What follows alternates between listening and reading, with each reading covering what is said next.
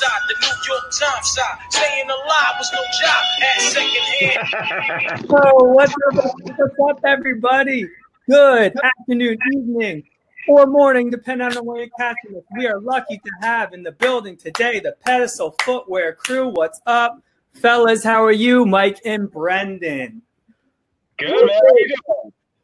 Boom. Love it. All right. So I'm going to tell my story about how I know these two fellas, and then I'm going to let them each individually go into their story, and then we'll start to tie it together with some questions. So I know these guys because I took a class with Reka, who we learned about kettlebells before, and Dr. Craig Liebenson, and I was thrown at me these pair of footwear. I would not call them socks, but you can call them socks. It's up to you. But this pair of footwear that changed my life. So it was amazing. I was given these things. Now I'm a dirty guy in general, like kind of like the sweatpants kid who didn't really shower all that much and didn't wash my hands till I was like in physical therapy school and I had to. So I was all about just like barefoot loving.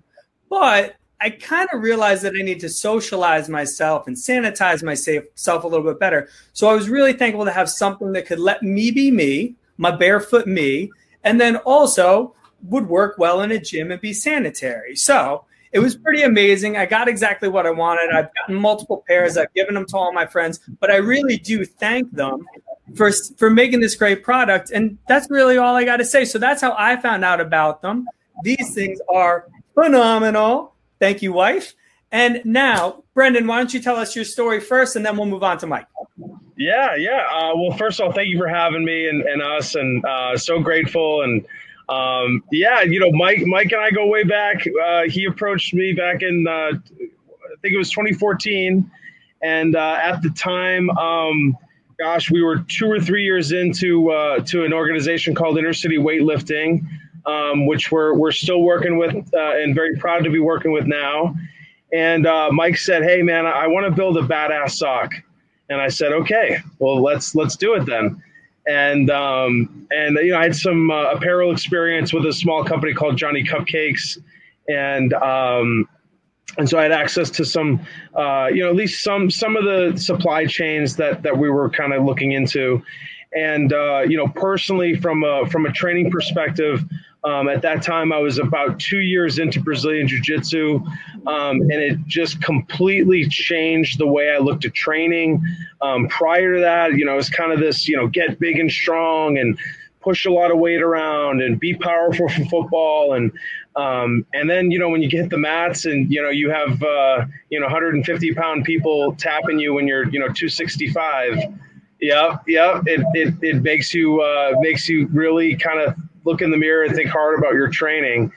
And so I just, you know, it was crazy. I was dropping all this weight and my strength was like getting better. Um, so I was like, what, what the heck is going on? And it was a couple things. It was bringing the body back to a more natural, um, you know, being barefoot on the mats for two, three hours at a time. And, um, and it just had amazing benefits on my lifts. My deadlift went up. Um, you know, my kettlebell work got better. Um, my mobility got better. Um, so it was really timely when Mike approached me with the concept for pedestal. So yeah, that was that was uh, the very humble beginnings for me. I like it. Why don't, why don't you tell us, tell us your version of that story and give us a little bit? Yeah. So um, I think it was. I had been actually. Uh, I had a very bad back injury in high school. My L five shot out a quarter inch, and I could barely walk for eight months. I was like hobbled. I literally had a cane. I remember my for like Halloween. My friend was like, "Oh, why don't we be pimps? Because you already have that cane. Like, nice. you can use that." I was like, "All right, whatever." I was like, "It was bad. Like, I was hobbling." And uh, my mom actually had MS at the time and was seeing a specialist in Florida and you might know him. His name's Aaron Mattes. He's created this active isolated stretching method. So oh. I, I went to see him, and and everything we did was barefoot.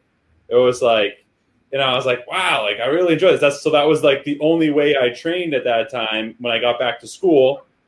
And my brother was actually doing strongman at the time too, and he was like deadlifting, squatting, and he never wore shoes. So I was like, oh, okay, this you know, a typical younger sibling just, you know, whatever your older, stronger brother's going to do, you're going to do. You know what I mean? So that's how that's the only way really I worked out. And uh, yeah, so uh, then I quit my job and I was traveling around. I was actually in California living with like three girls, having the time of my life, learning how to surf. Uh, yeah, and it was. And I would go to the gym and I would notice like people wearing socks, whether that's for the mobility work or working out or lunging or whatever it may be. And then after four or five months there, my buddy was actually working for a water company in Budapest, Hungary. And he was like, dude, why don't you come crash on my couch, like hang out? And I was like, all right, like sure, no problem. You know, I, what I started to realize is if you have a little bit of money and you can travel whenever you want, because I had saved up some money from work, and you don't really have a love life tying you down anywhere, you can travel anywhere cheap. So I went, I went and uh, stayed on his couch, and you know they don't like to be called uh, Eastern Europe, but I was in Eastern Europe, and uh, I walk into a gym, and there's people walking around in socks, and I'm like okay, like something's going on here. This isn't just like a me and my little shell in Boston. This isn't like California, US. Now I'm in Eastern Europe and people are doing this. So I'm like, okay, clearly there's something up here. I came home, and to Brendan's point, when we met, well, I had met Brendan in my previous job, but my family was involved with this company called Inner City Weightlifting, and I wanted to. I had come home and I had this idea, but I wanted to still be involved in the fitness space somehow. And they're like, "Oh, why don't you check out Inner City Weightlifting?" And of course, I Google it, and there's Brendan giving a flex on the on the uh, the background pic. So then we connected, and you know the rest is sort of history. That's awesome. It, it's nice to hear your classic California to Budapest story, the supply chain management. So I mean, it, it's it's pretty much the story of every entrepreneurial experience. But it, it's nice to hear that that you were probably in the same mentality that I was. For me, and you guys are both uh, like normal bell curve uh, to higher height people, but like I'm a small guy and I purely went for vanity when it came to foot attire. Like all I wanted to be was like Tom Cruise five eight, just so that like I wouldn't be short. And I'm air quoting this so hard, but like that dictated the foot attire and it me up so bad and it took long a long time for me to peel those layers away moving from something like like hokas were really popular with like with a lot of people. And for someone who's running a ton of miles you can make a case for why that would be. But for the average person who's just trying to not look short at a party they're a terrible terrible choice of footwear. And they don't give you the support. And i think we're going to end up weaving in the biomechanics to this sort of stuff. But the they don't help you. Um, and they certainly, that's a biomechanical standpoint, like windlass mechanism, things like that. But from a neurological standpoint, they're terrible. So it's really nice that you all have given the options that exist so that people can get the most out of the biomechanical system and the central nervous system. So kudos to you guys. I'm going to kick us off with the first question here. Um, what is the problem that you are solving? Go ahead, Brendan. All right, I'll I just put my mic back on, and, and if you lose me, I apologize. My uh, my computer's running low, but um, I think I think just restoring what we were meant to do foundationally. I think um, I'm not. You know, one thing we say is, you know, we get this question all the time. Can I run on the treadmill? Say, yeah, you can, but you you got to crawl before you walk, and then you got to walk before you run. So, I think just uh, being mindful of your body uh, through your feet. So feeling your feet grip the floor, feeling yourself um, really drive through the floor. And I was so fortunate. I'd learned from you know coaches and, and wellness uh, professionals like Eric Cressey and mm. uh, really close with BJ Gaddour and you know kind of um, you know hearing them talk about you know act as though you're trying to push your feet through the floor and and really twist and um, and again, just being exposed to that so early on before this was a thing, before it was popular to lift barefoot or lift in your socks. Um, you know, that's that's kind of what resonated with me. Yeah, I, I think I think the the uh, problem is really sort of more that you know barefoot has this like stigma to it. This like you know that dude in college that was like walking around campus like with no shoes on throwing a frisbee. You know what I mean? And it's like, yeah, that's cool. And trust me, like, you know, there's a you know, we love hippies. Like, don't get me wrong, like, that's awesome. But you know, there it from a performance perspective, it's seen as this like, you know, almost like counterculture thing, which is like the complete opposite of like, you know, so basically what I'm trying to say is the problem we're trying to solve is making barefoot cool, right? And getting people, whether it's it's more than just like, you know, yoga, Pilates, bar class, it's like an all encompassing product that just inside, you know, we're just focused on the the the indoor environment. Like so if you're you know, if there um, if there's no elements involved, like most people wear shoes for protection, right? Mm-hmm. And if you're in a gym where it's not going to rain or snow, then why are you wearing these shoes that are meant to protect you from those things, right? Um, yes. Now, granted, the biggest objective uh, objection we get is, what if I drop a weight on my foot?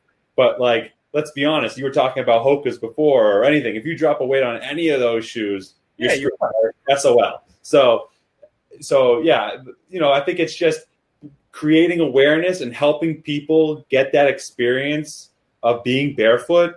You know, a lot of people are like, wow, I really feel this in my glutes and my hamstrings. And like, I never felt that before. What's that about? Um, and I think we all know, and well, maybe you don't know for those listening, is that, you know, just more posterior chain activation when you're barefoot, right?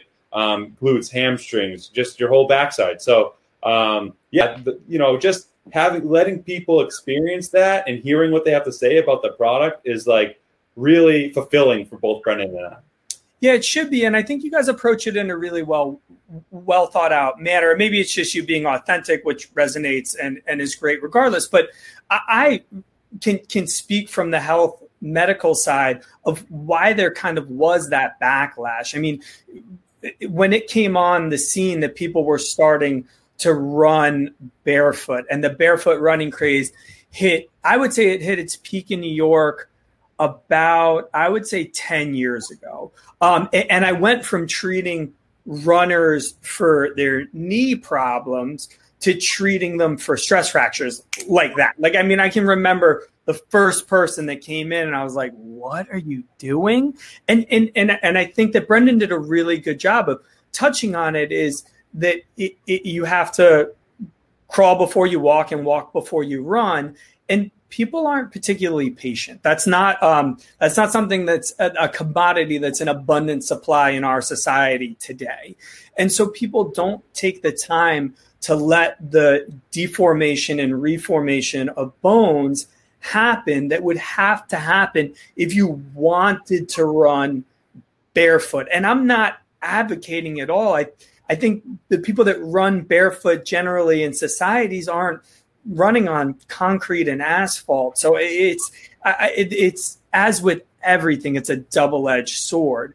But it is nice that if you kind of take like the original movement science philosophies that I'm familiar with are yoga. Of course, that's always practiced barefoot, and that's with good reason.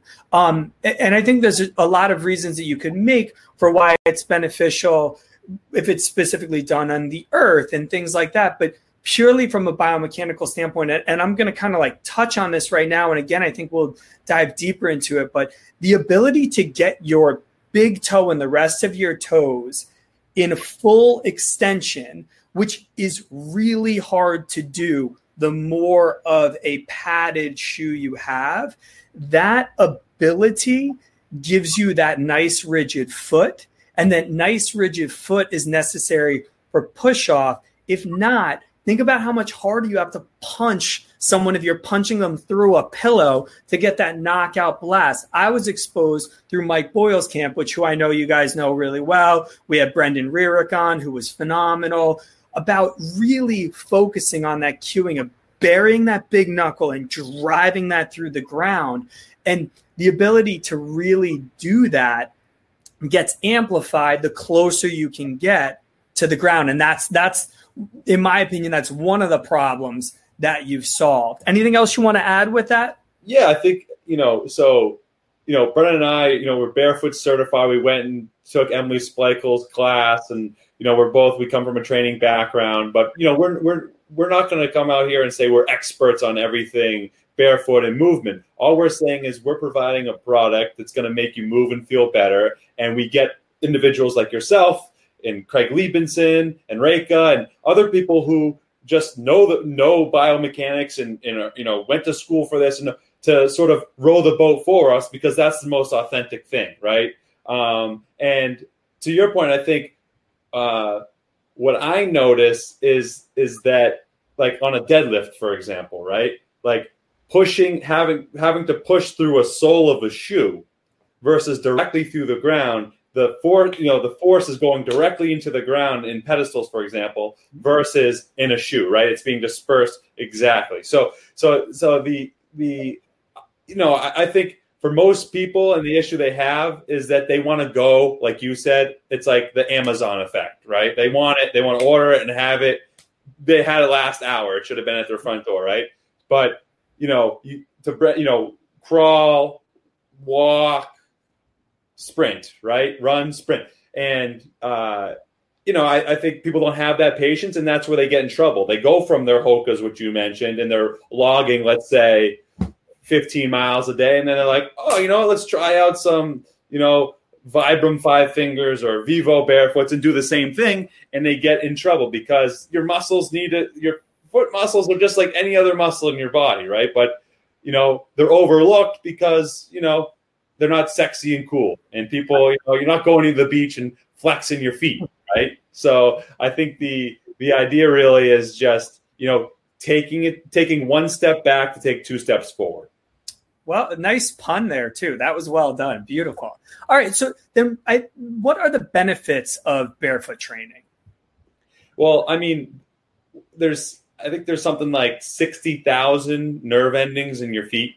So just getting out of your shoes, and you know, this is the thing. If you want to walk around a gym barefoot, or your your gym is you know allows you to do that or at home you can walk i mean that is awesome. Like by all means like i'm never going to say like oh you know you need our product if you're but you know we just want I, the benefits of barefoot training really are that like you can actually feel the floor right? And your proprioceptively awareness your awareness of where your body is in space right?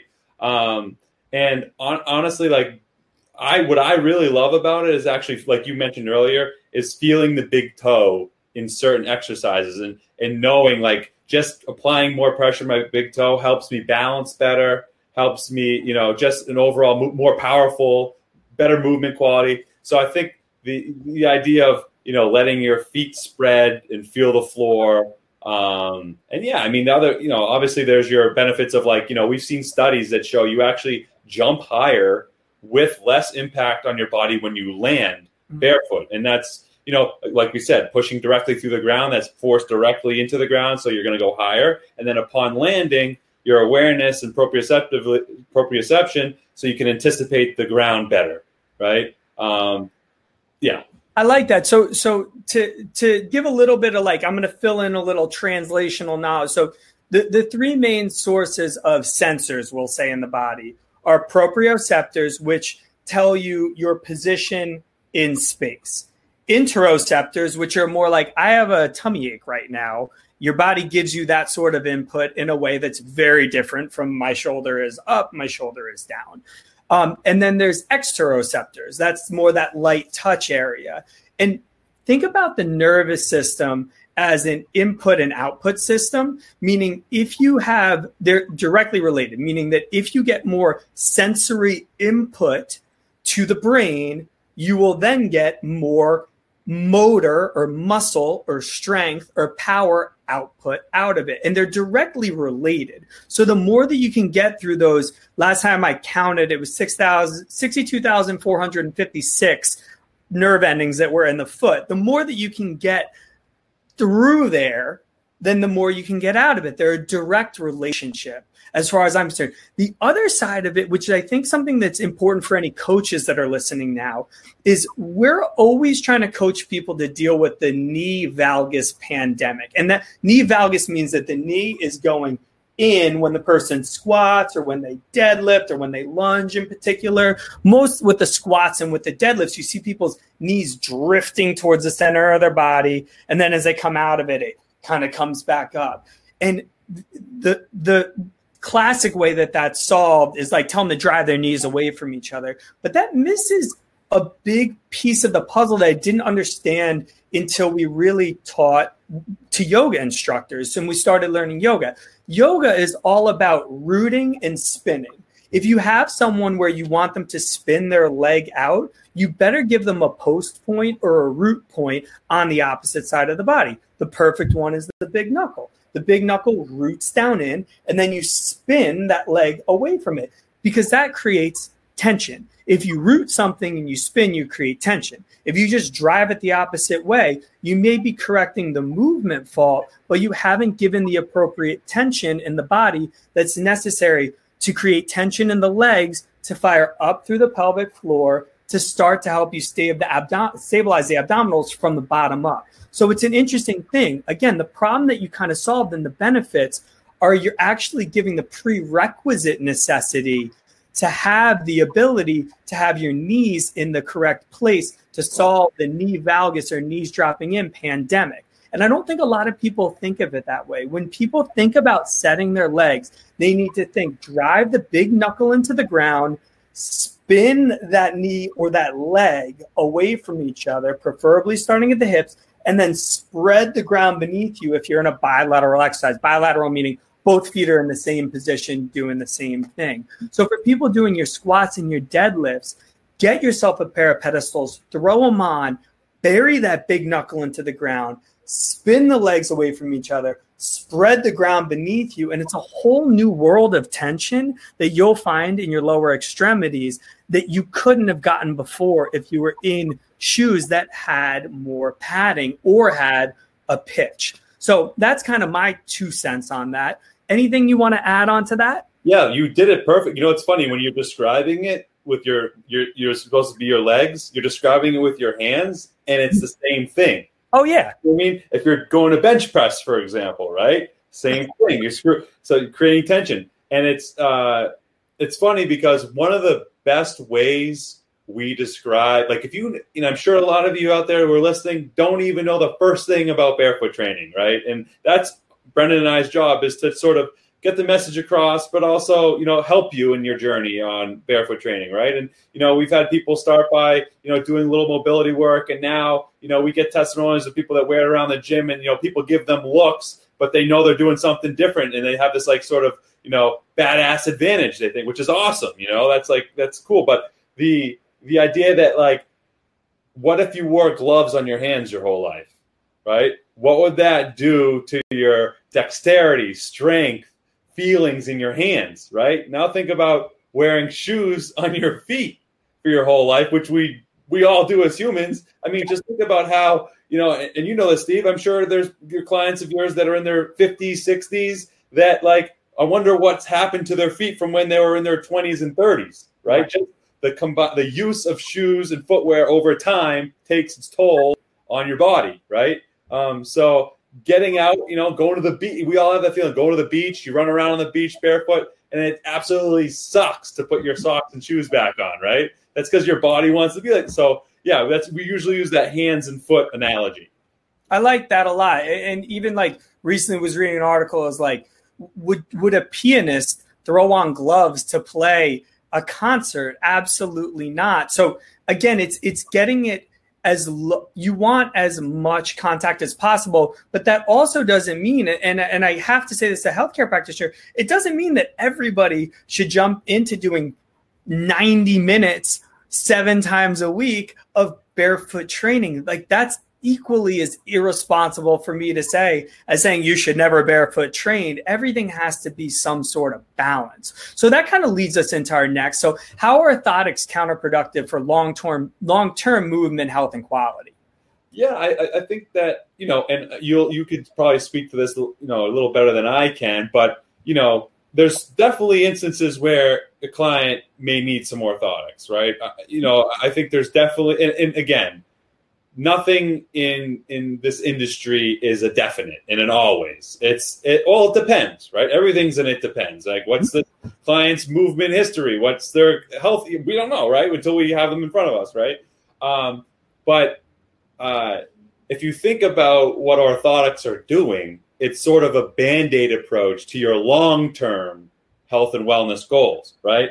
Um, if you just like we were talking about before, if the feet are a muscle, right? If you can build strength in your feet, the orthotics are actually counterproductive to that, right? It's taken away the the root issue of actually building strength in your the root. You know, we want to build strength in our feet, and wearing orthotics, well, you might feel great in the moment, and it helps. Pain, for example, has gone away, right? You're not actually getting down to the root cause of this issue and building strength from the ground up. Because whether you have flat feet, high arches, you, you know, flat feet or overpronate, evert, whatever it may be, there's exercise, and you can you can build strength through exercise um, to fix those issues and alleviate those issues. And actually, one of the things we do here at Pedestal is with every order, we actually provide programming and content based on your foot condition, right? So back to our original point of like being barefoot and barefoot stuff isn't really sexy and hip. And most people have never really looked at what their feet do,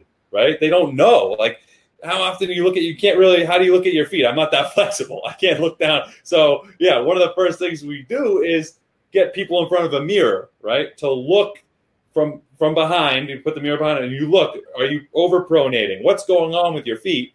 And from there we can provide exercises that will help build you know back to the neutral state of the foot right? And um, you know, I think there's exercises for everybody and there's things you can do and slowly over time build strength and hopefully not have to rely on these orthotics as a pain minimizer, right? Right. And I think that you touched on a couple of important things. Um, we could talk about structural foot problems and then we can talk about functional foot problems. So, structural would mean we take an x ray and we look at it and it displays as this set of angles in the bones that we have deemed is ungood. Now that's structural, but functional means that we're just not doing our job muscularly. So if you have really, if your arches are really low and you've been told that you overpronate, if you stand, put your feet relatively parallel to each other and squeeze your glutes so hard that you had a, a $1 million bill in between your butt cheeks. And if someone could pull it out, you wouldn't get to keep it. But if you could keep it in, then you get to keep it. If you do that and then you glance down at your feet and you have a different arch, that's the functional component of that problem. So it's it's I'm not saying that people are being lazy as in couch potatoes. I'm saying that maybe they're not calling upon the muscles at the right time in order to get the most out of the muscles that they have. And it, I'm going to take us upstream a little bit. So I think the people want to talk about the foot as the foot as the foot and leave it at the foot and say it's muscles, it's the intrinsics. Intrinsics, for anyone who doesn't know, are muscles that start and end in the foot. Um, it's the intrinsics and it's whatever. But for me, I rarely will see very overpronated feet that don't have an accompanying glute or hip abductor, meaning the muscles that bring your legs out, a hip external rotation, meaning the muscles that spin your thigh bones away from each other, or the hip extensors, which is really the functions of the glute. I'll typically see an analogous or a um, I'll at least I'll just say a correlation because I think you could make a chicken or the egg. Like if someone's foot started dumping more, their sh- their hip doesn't feel particularly safe, so then their brain doesn't give it full horsepower, or there's something going on with their hip doesn't feel particularly safe. Their brain doesn't give it full horsepower. And now they start dumping in. Um, again, you could kind of have that conversation and remind me if I don't end up doing it at some point in time, kind of talking about how the calves and the ankles and the glutes all really end up getting very cyclical with each other. But taking all that and, and putting that to the side for a minute, it's rare that we'll see in isolation a foot problem. So it's really important for people to understand that there you, you may need to look upstream and really get the glutes going. Now, to get the glutes to work better, I would say that I chased glute strength for a really long time. Maybe you need to get the obliques to work a little bit better. And and Mike, you and I were on before, and I'm just kind of going to have that same conversation. But everyone's job in all of this, everyone who's a strength coach or who's uh, a, a physical therapist, whatever they might be, their job is always to try and make that nervous system feel as safe as possible, as quickly as possible, to get the maximum amount of output out of that motor system. And something that's really important that I don't think that a lot of people necessarily look at is think about your brain as constantly scanning your body.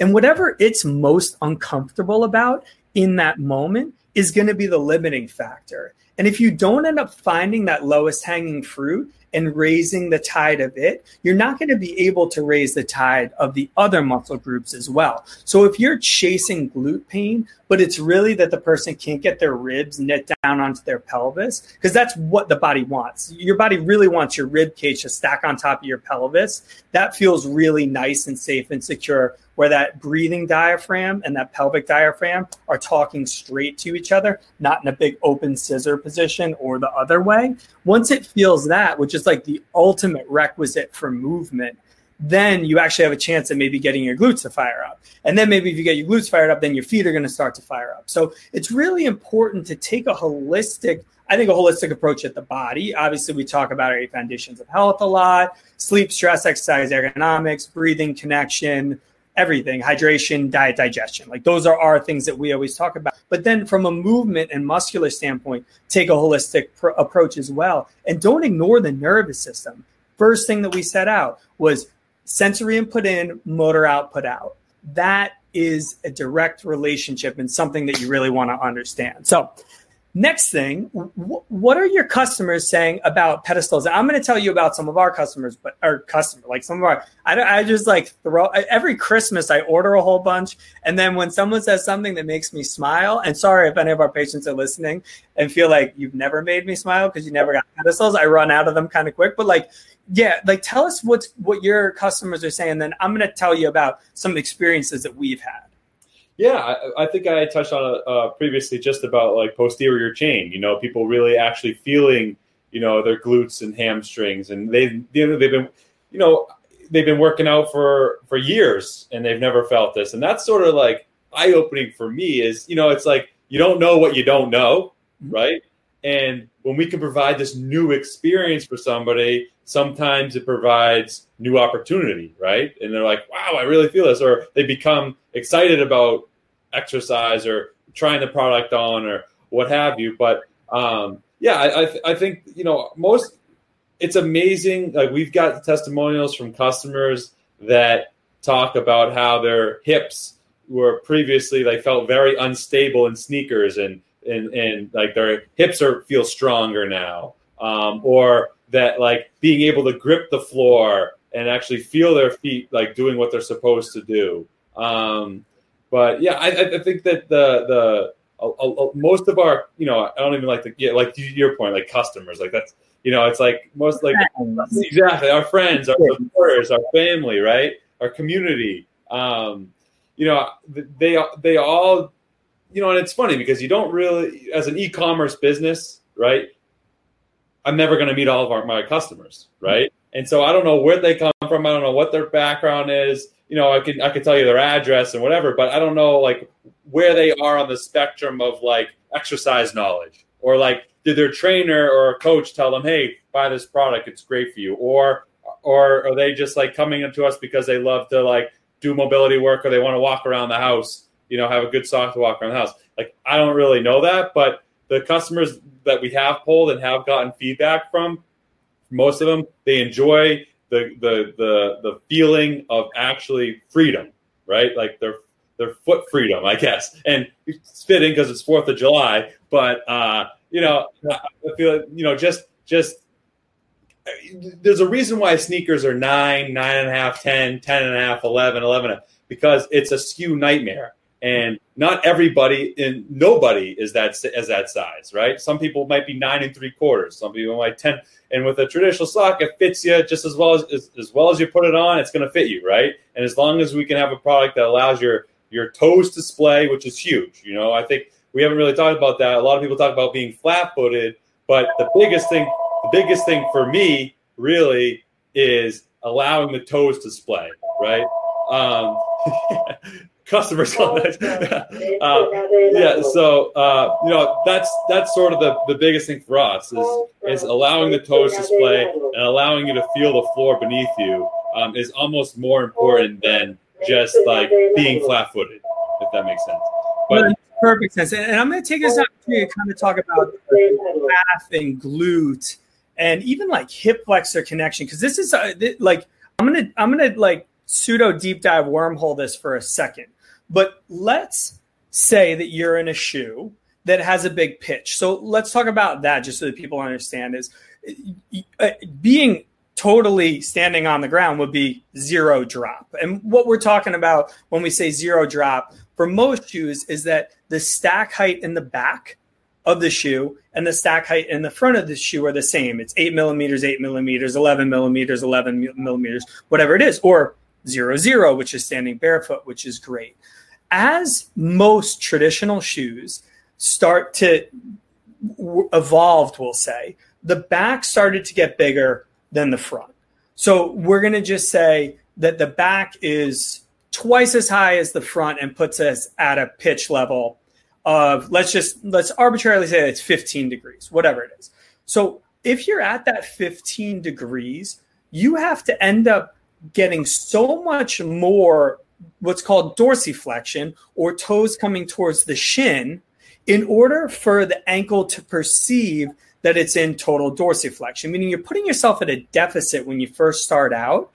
And the reason why it's so important is that's actually what cues your body to fire your glutes. So think about when you're walking, that one leg is behind you. And when that leg is behind you, just before it comes off the ground, it should be in complete dorsiflexion. It should be maximally flexed in that position, which is what happens here. And we'll just take this from a neurological standpoint it gets to maximum dorsiflexion.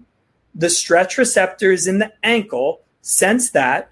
They send a message up to the brain and say, hey, we're in terminal stance, meaning just before we're going to start to get that leg off. When you're in that terminal stance position, what's supposed to happen, and in a normal foot that hasn't been kind of casted for too long, what'll happen is ankle for full dorsiflexion, receptors up to brain, brain says to the glutes, okay, you're on fire so that it can drive that leg through for, for propulsion. Now, when someone doesn't get into that full dorsiflexion and they're left a little bit like this, which would happen if you're in a very pitched shoe, that glute that, that message never gets to the brain, and therefore the message from the brain to the glutes never gets processed or given as well. And, and that's when you see people have two things. And I think a lot of people can relate to this. That's when you see people with tight hip flexors because that hip flexor is having to pull that leg through instead of that glute pushing that thigh through. Um, you push off and that uses the glute. But if you don't or can't use the glute, you're going to end up pulling that thigh bone forward. That's not what how we were built to do it. Um, the other thing is you see people with really, really tight calves. And because they're the only things that are left back there, if you can't use the hip the way because it's not getting that brain message, the calf is going to give you extra push off and try and make you propel even a little bit more. And that's when people get really tight calves. And that's where this gets cyclical. So now your calf has gotten tighter which would limit you from going into that maximum dorsiflexion. The test that we do for people to see how tight their calves are is put them into maximum dorsiflexion or bringing their toes all the way towards their shin. So now you've created a situation where because of the footwear, the brain isn't giving getting the message that it's in full dorsiflexion. Therefore, it's sent, not sending the message to the brain to tell the glutes to start firing. Therefore, the calf is having to work harder and the hip flexor is having to work harder. When the calf works harder, it makes it even harder when you're in good foot attire, i.e., pedestal footwear or barefoot, to actually get that ankle into maximum dorsiflexion because that calf is still on guard and feeling like it has to fire all the time. That starts to happen. The calf gets tighter. And then, unfortunately, then where you end up getting that range of motion is through the foot. So if someone has a stiff ankle, they'll tend to have more of a flexible foot. And the reason is that a flexible foot will give them faux dorsiflexion. So I'm using my hand right here. Say that this is the ankle joint. If I can't go like this, what I'll end up doing is bending through the foot. And a supinated, or we'll say like uplifted foot, is rigid but a pronated foot is floppy and flexible. So then their foot becomes more floppy and flexible because it's had to pronate more to get that movement. And now we're on this unfortunate cascade where things can tend to go downhill, where there's a pronated foot, a tight hip flexor, a tight calf, and a glute that doesn't work. And it could have all been started because you decided to be insecure about your height and put a big shoe that had a big heel on to make yourself feel more confident when you were in college at parties. I don't know if that's happened to anyone in this conversation right now, but if it has, you're doing great, kid. You're doing great. So, next question. What why self-made is BS? Talk to us, Mike. Yeah, I you know I've done a, a couple. Both Brendan and I have you know been uh, able to get on a couple podcasts before, and this is definitely something I always like to talk about. And it's one of these things that gets thrown around, especially when it comes to entrepreneurship or owning a business. Is oh, I'm self-made, right? Or I did this by myself, right? And there's that's the complete bullshit, right? Sorry for swearing, but you know, somebody, some, somebody somewhere like yourself trusted in my product and our company, and you know, and per- took out their wallet and purchased purchased the product, right? And that in and of itself is supporting me. And without that support, then we're nothing, right? So you can't. You know, or maybe you had somebody that was your mentor along the way, or maybe somebody told you, "Hey, try this instead of that," or you know, hey, maybe they gave you some money to like, you know, buy product or inventory, or whatever. At some point in some every business has been as a result of the people they serve right? And there is no such thing as self-made and that's just a huge pet peeve of mine is yeah. that you know when people say they're self-made because it's you know i just i just don't buy it you know yeah, and I, I take it like um, I go upstream with it, and and it's th- this study came out a, a, while back, and I've actually looked for it, but I don't think anyone would like argue with it. But I haven't been able to find the actual study in my hand. I remember it was a Trevor Noah interview where they were talking about the most recent studies on success and what the greatest correlations were, and it was the level of your parents' education was the best indicator of what how successful you would be. And again, that doesn't mean that someone cannot be successful without having parents or parents that have a certain level of education. I'm by no means saying that. I am intentionally saying that the greatest predictive value when other things were normalized for was the highest level of education that each of your parents received.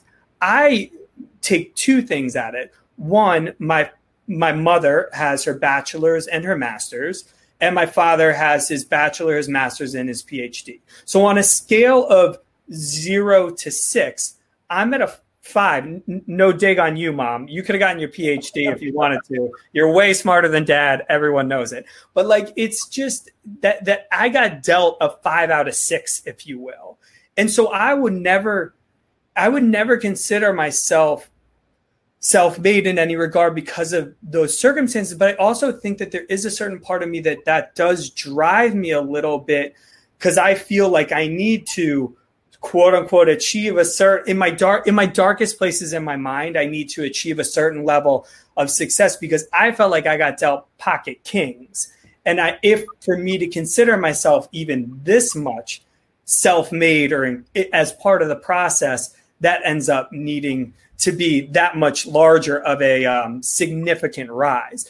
Um, but I, I, say that almost so that I can like let that go. I just let that out there in the world, and now it's totally gone. The other thing that I think is is kind of important is that yeah, everyone comes from different scenarios. Like I have no problem saying this. I believe that I was able to start my business sooner and also travel. And I, I know that this is something that that you touched on. And I'm not saying that you have the same situation, but my parents' sole financial goal was to make enough money that if I got into any school that I wanted to, that they could help me. And by help, it ended up being pay for the entire thing. And that's a huge deal. And like, I can't even begin to tell my story without that being said. Like, that's the ultimate non self made move. Like, I don't have student debt. So many of my friends have student debt. That is such an important part of the freedom that I have had to start my business super small, but then be able to have it grow. And it just has to be mentioned. I feel like this is the age of acknowledgement. Like I am acknowledging that. Like I don't think anyone's going to hate on me for saying that. I'm saying it as like, I get it.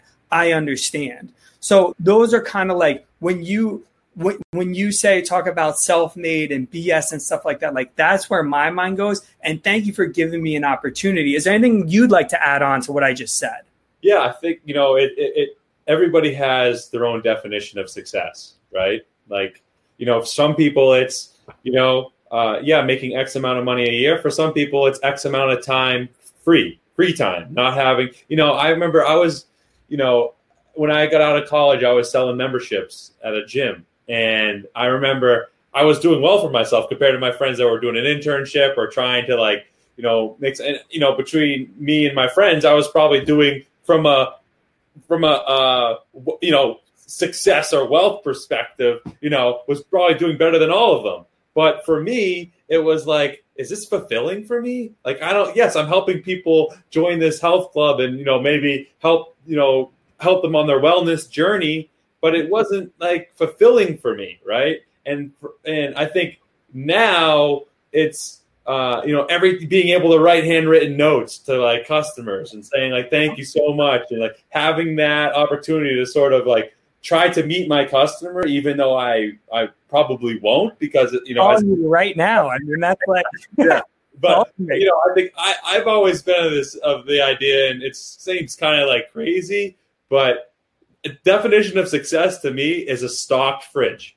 You know like a roof over my head and groceries in the fridge. Like, you know, What's in your fridge right now? Everyone's wondering. Like, I'm picturing, I pictured it as like 40s, like when like Dr. Dre opens up and like the old, you might be too young for this, but like opens up and it's all the 40s and like nothing but a yeah, yeah, yeah. I'm wrong at, with that, but what's in your fridge right now? And I'll answer the same question, but I'm going to make up my fancy fridge because I'm actually going grocery shopping tomorrow. But yeah. go. Well, actually, it's funny. My, my girlfriend and I actually were uh, making we're having a nice dinner tonight. So I went and got some nice ribeye steaks, which I'm excited about throwing on the grill. Um, but other than that, you know, just your standard eggs, you know, you know, uh, cold cuts. Um, you know, I, I don't. I don't like it's not like a lavish fridge by any means, but I'm saying like if I want to go to the grocery store and get tons of groceries and put it in my fridge and be able to go into my fridge and have a snack or make food, that for me is like so awesome. You know, I don't know. It seems like so. It seems so like small and like and mundane, but for me, that's that's what I think is like awesome. You know, I'm gonna add on to yours. I think whether you have it or not, go to Trader Joe's and get their spicy yuzu sauce. That should be your new oh, definition. It's so so good. Like I, I, there are very few things that I don't even worry that you're gonna be like, oh my god, what's Steve? That was like like terrible. Like I am promising you. How's it spelled? You yuzu y u z u. Yep. Yeah, great. Yuzu sauce. Yuzu. Put on everything. Oh my god, I put that on everything. so yeah. good. Success. Yeah. Success. Great. Yeah, no, I, I think I think that you know it's um yeah for for me that you know because I've been on the other side of like okay having to pay rent and like having to pay you know some some debt or or whatever it is and being like I don't know if I can really like afford this at the grocery store. So just being able to to grow through that and now just be like, yeah, of course, you know, I'm not it, by any means I'm not going to go there and just spend like an idiot, but like, you know, if I want to get the nicer steak, I will. Or like, you know, or like, you know, get some like nice vegetables and fruit and like eat healthy like that for me because it's it's an investment in myself too you know what i mean and i think we're in this health and wellness space it's like it's kind of like it's it's it's productive you know what i mean for me it, it, i like having control you know what i mean there's so many things in our life that like we don't have control over but there's one thing i do have control over and there's many things but one for sure is making sure there's some groceries in that fridge. You know, I like that, and I, I take a, an interesting like uh, success when you were talking about your friends is like I knew that I had made the right career move. One, one, and in hindsight, like these are kind of, but like autonomy, you have a certain level of autonomy, even if you're working for someone else. Right. Um, helping people out, and then also just having the uh, like, just having some sort of fulfillment atta- attached to it is is really important. But like for me, the moment that I knew that I had done what I was supposed to be doing was when I would ask my friends to go on vacation with me and the ones that could take the time off couldn't afford it and the ones that could afford it couldn't take the time off. And it was this perfect sweet spot that i felt like i was in. And i still like i'll get asked that by like students like pt students or just like uh, if i'm just trying to sound wise to like my goddaughter or something like that i'll reflect back on that time in my life because it was real. Like that was that aha moment where i was like yep you, d- you did the right thing.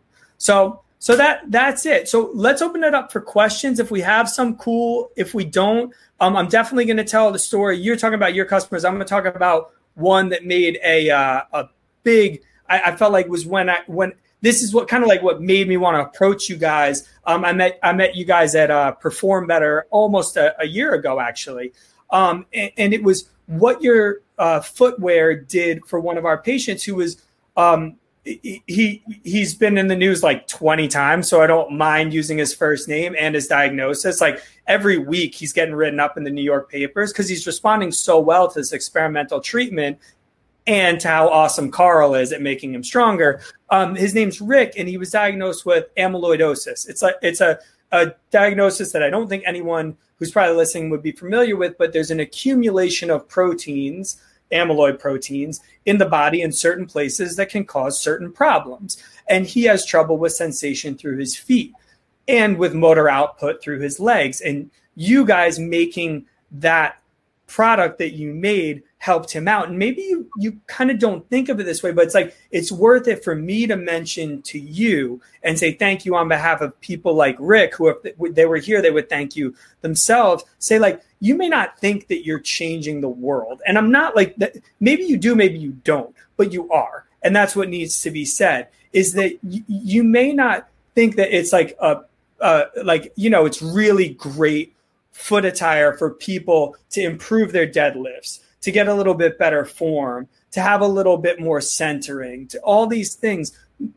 But it goes a lot further than that. And and that thing that you do is really important for people that in the time when I I know that Rick felt like his body was failing him, he found something that helped him a little bit, and that was your product, and that's really important. So thank you for what you do. Um, where can where can people find you? Um, just give give us all the information. Like your mailing list is great. Tell people how they can get on that. Follow you on Instagram, and then just give us a few words of conclusion, and then I'll wrap it up, and we're good to go yeah, I think I just want to say, you know, first of all, thank you so much for having me on here and you know, uh, you know, supporting us. And I, I, I feel like to, I think we all as humans struggle with fulfillment, you know, and I think we both share that as we were talking about.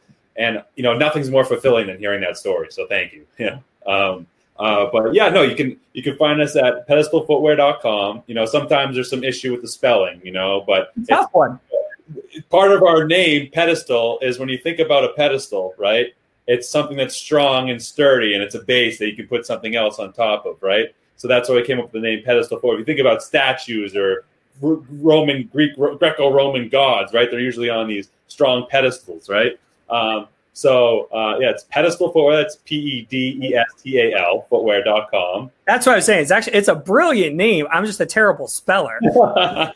And it also has six E's and four A's. Like I don't even know. and also has the root word "ped" in there, which is foot, right? So yeah. there you go. Um, and then you know, Instagram is at pedestal footwear.